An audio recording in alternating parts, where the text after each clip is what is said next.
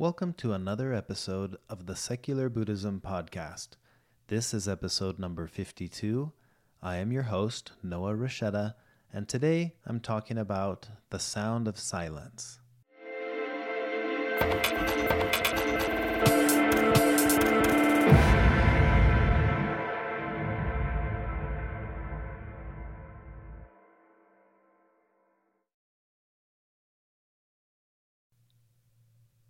I left this long, awkward pause here at the beginning, hoping to trick you that this whole episode would be silent. After all, the sound of silence.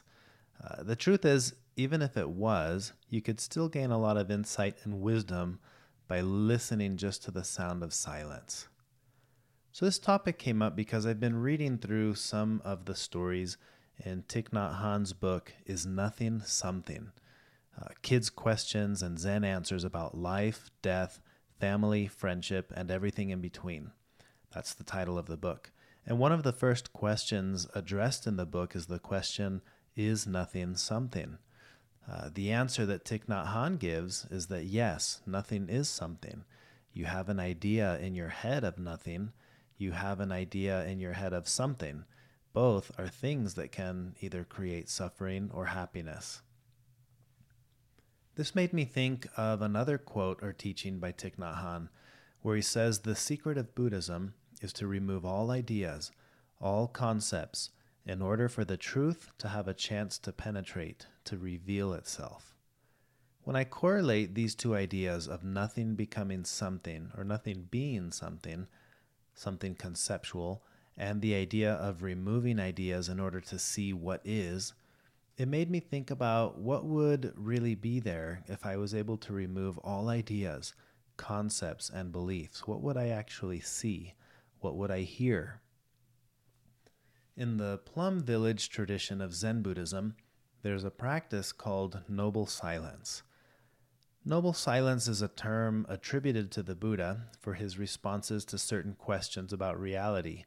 For example, when he was asked unanswerable questions, he is said to have responded with no response, silence. This silence seems to have been the appropriate answer to what he considered an inappropriate question. And to me, an inappropriate question is the question that evokes an answer that doesn't lead to a proper understanding of reality. So if the secret to Buddhism is to remove all ideas and concepts, then we would want to avoid questions that will only add ideas or concepts. And to me, metaphysical questions would only add ideas and concepts, and therefore these questions are irrelevant, and thus the silent answer by the Buddha on such existential questions. Metaphysical assumptions regarding existence or non-existence, what happens after we die, or the question of deities, these would all fall under the category of ideas and concepts. You know, the very ideas and concepts that we're trying to remove in order to see reality as it is. And if you'll recall my story about seeing Chris and not seeing Chris, what blinded me from reality in that moment was an idea. It was a concept. It was a belief that Chris was a man, when in reality Chris was a woman. So there was Chris, and I couldn't see Chris because of the concept that I held. This is kind of what it's alluding to. What happens if we remove those concepts? Well, we become more likely to see reality as it is. So perhaps the sound of silence is what it sounds like when we become free of ideas and concepts. I've mentioned this before, but Buddhism is commonly referred to as the path of liberation. So what would life be like if we were liberated from our own ideas and concepts, the beliefs that color our reality? Well, there's a teaching in Buddhism about the three doors of liberation, and these three doors are emptiness, signlessness, and aimlessness. So I want to talk about those. First, emptiness. This is essentially no independent existence. Emptiness is always relative to something. So a cup that is empty of water is empty in relationship to water, but it may be full of air. So emptiness is not the same thing as non-existence. Emptiness is not a philosophy. It's just a description of reality. It's a direct understanding that all things are empty of a separate, independent existence. In other words, this is because that is. So there is no this without that. And if you look at this in the context of time, it makes perfect sense. There is no present without the past. If you look at in terms of space, you can look at a flower. The flower does not exist without all of the non-flower elements. You cannot have flower without having bees and clouds and rain and sun, all the non-flower elements. And it's the same with us. You are interdependent with all the non-you elements, whether these be physical elements like your genetics, your DNA, the very food that you eat, or non-physical elements like your memories, your cultural ideas and beliefs. Literally everything about you depends on everything that's not you. That's the idea of emptiness here. And then the second door is signlessness. This is no form. So like clouds in the sky, if you attach to the form of, say, a cloud, as soon as the cloud is gone, you'd have the tendency to think, well, the cloud is no longer exists. It's gone. But the attachment to the form is what blinds you from seeing the cloud in its new form, perhaps as rain or mist or even the water that you drink. So there's this understanding that the cloud is always there. It's never ceased to exist because it never started to exist. This is like the first law of thermodynamics. Matter doesn't cease to exist. It only changes. It changes form. So we look beyond the form, beyond the sign of a thing, and we start to see impermanence, the nature of constant change in all things, in all forms. So forms just become like containers of what is in the present moment.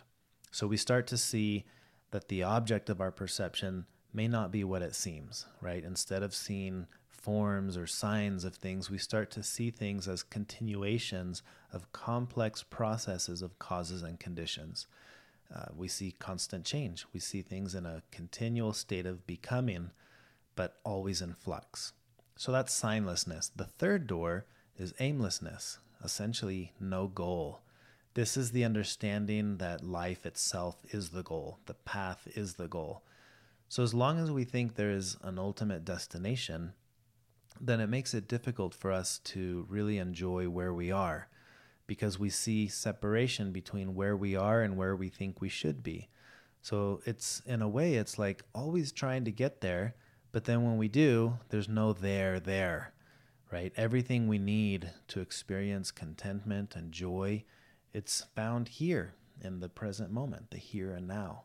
So there's no need to look outside of ourselves. The problem with this, with the opposite of aimlessness, is that we run the risk of running our whole lives and never actually living it. What are we running after? Enlightenment? Happiness? The insight of aimlessness is to help us stop running and instead start living. So you could ask yourself, what am I chasing after? What is the thing that I think I need to finally have? And you see this everywhere, whether it be money, fame, power. We're always chasing after something. Now, a misconception with aimlessness, I think in our Western way of thinking, we would think aimlessness has a negative connotation. It's like, there you go, without a rudder, where are you going? But from the Buddhist perspective, it's saying, I'm going to have a very clear understanding of what I'm after because I know why I'm after it. The real danger, the negative aimlessness would be that I'm headed somewhere and I don't know why. So it's kind of like the parable that I share oftentimes about the man running on the horse and the person who's standing there asking, hey, where are you going? And he says, I don't know, ask the horse, right? That's a form of aimlessness. That to me would be the negative way of thinking of aimlessness. It's that you're on this horse and you don't even know where it's going. The horse is running after money, or it's running after fame, or it's running after power. What the Buddhist perspective of aimlessness is that this is actually a good thing, that I don't have to chase after anything. I'm enjoying the journey. The path itself is my goal. That's the type of aimlessness that we're talking about here in this third door. So those are the three doors of liberation. And I think silence can be a powerful reminder of this lesson of liberation. So if nothing is something because it's a concept, then what does that mean about silence? What is the implication about silence? Because silence is also a concept. In fact, the dictionary defines silence as the complete absence of sound. But this understanding puts us in the same dilemma of emptiness. In other words, silence, like emptiness, is always relative to something. So the empty cup is empty, and yet it's actually not empty, right? You know, it can be empty of water, but it's full of air. This, you know, the old question of, is the cup half empty or half full? And the answer will tell you if you're an optimist or a pessimist, because the optimist will say it's half full. The pessimist will say it's half empty. Well, now here's a new one we can throw into this equation. The mindful individual will say, well, it's neither half full or half empty, because it's both full and empty, right? When you understand that that's a relative concept. Half full of water is half full of air, so it's completely full and it's completely empty, empty of milk, or whatever the relative term is. So it's both full and empty. So what is the sound of silence?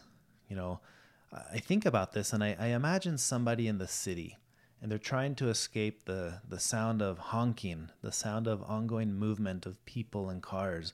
So they leave the city and they go to the country, and there they are sitting either in the forest or sitting in a field trying to enjoy silence. And this is the silence of no city sounds. But now there they are listening to the chirping of birds, or the sound of the river flowing, or the cows mooing. But so silence is relative. You know, you end one sound, but you hear another.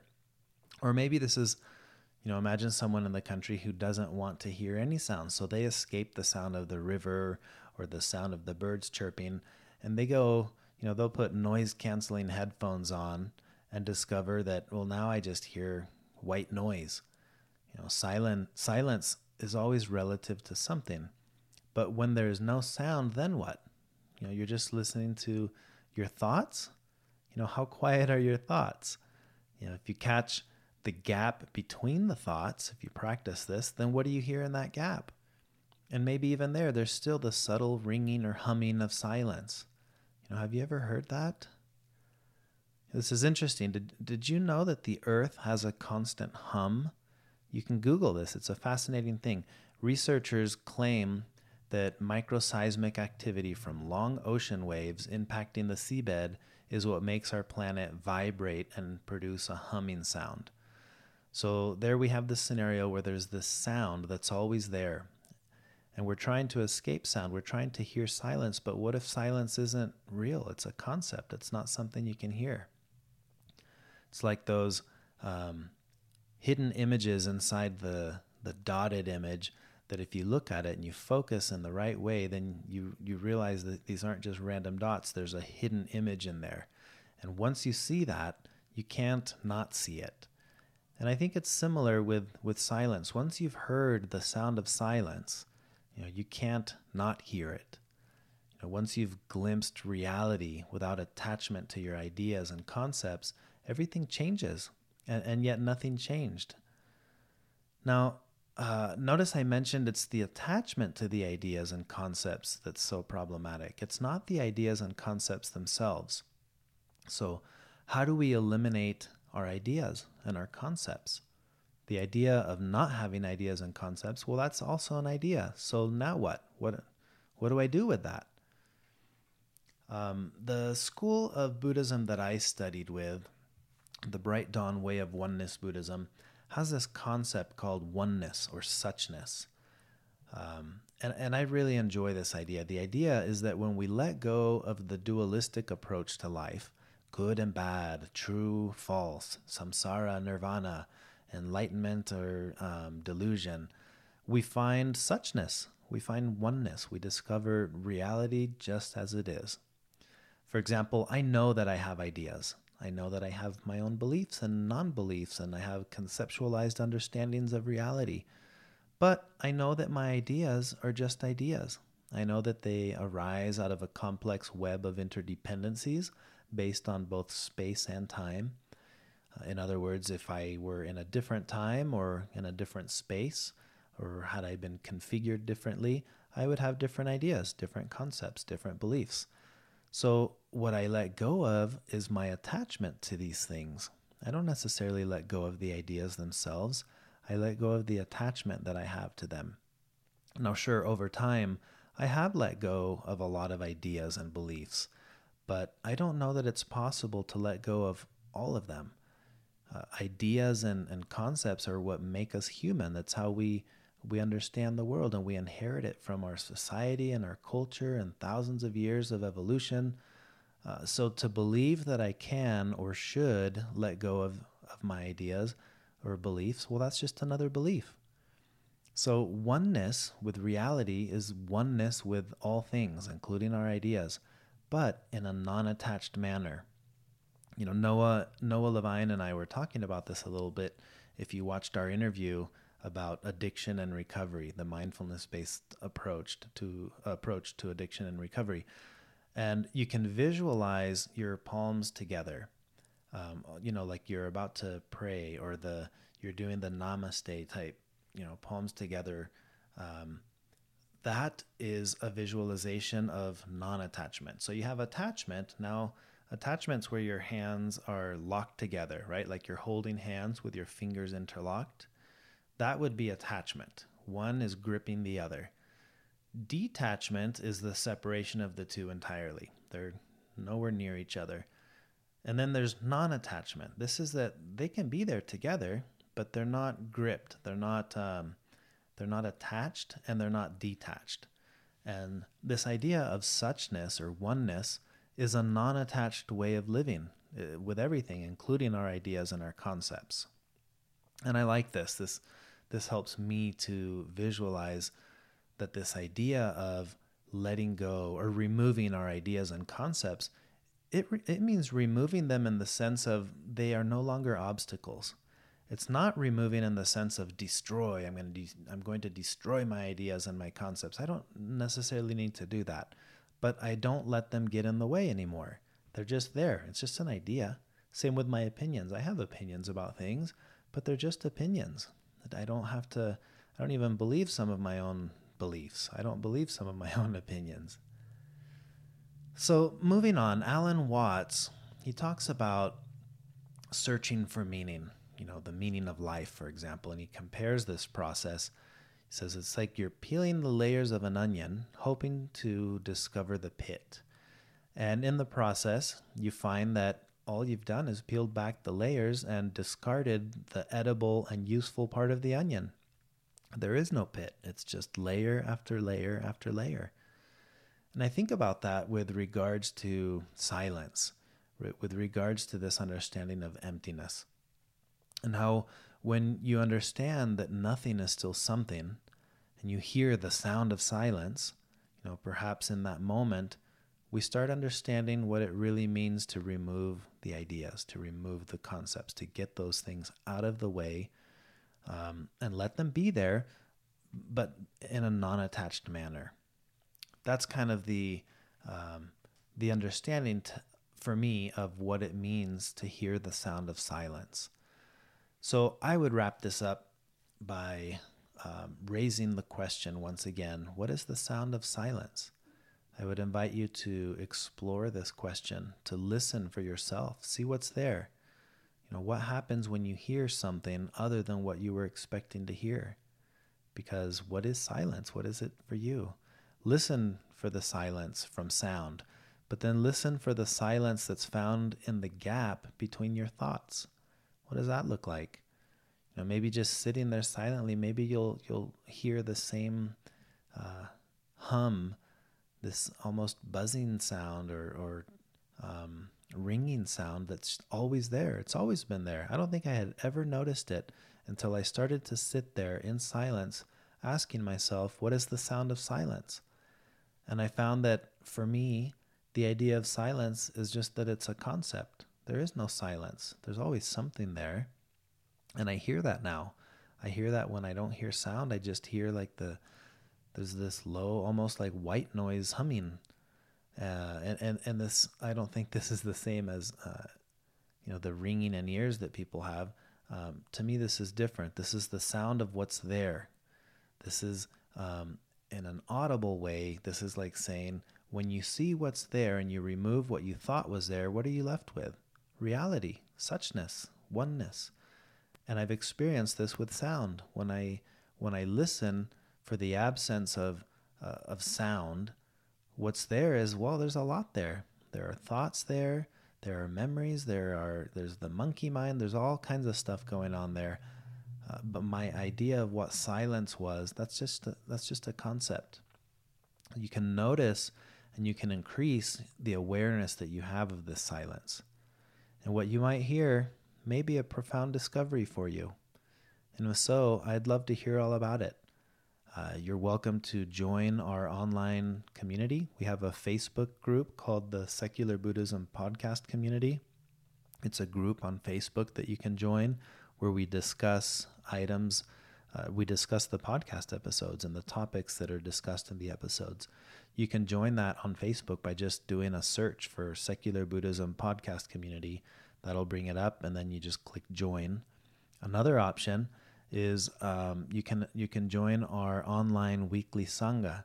So this is an online community. It's relatively new. We've had 2 weekly meetings now, but we get together every Sunday at 8 a.m. Mountain Standard Time, which is 7 a.m. Pacific and 10 a.m. Eastern, 9 a.m. Central for those of you wondering. And we meet every week, and it's a 1-hour online meeting that's like a Skype call with many people. We use a platform called Zoom, and I'll post the Zoom meeting ID. You can download this. It's a free app on your smartphone or on your computer by visiting zoom.us.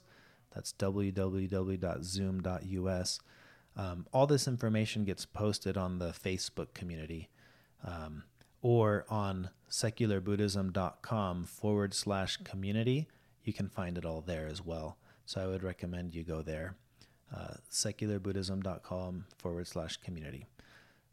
So that's all I have for this topic. If you enjoyed this podcast, please feel free to share it with others, write a review, give it a rating in iTunes. Like I said, if you want to join our online community, please visit secularbuddhism.com/community. If you would like to make a donation to support the work I'm doing with this podcast, that would be really helpful. You can do that by visiting secularbuddhism.com and click the donate button. That's all I have for now, but I look forward to recording another podcast episode soon. Until next time.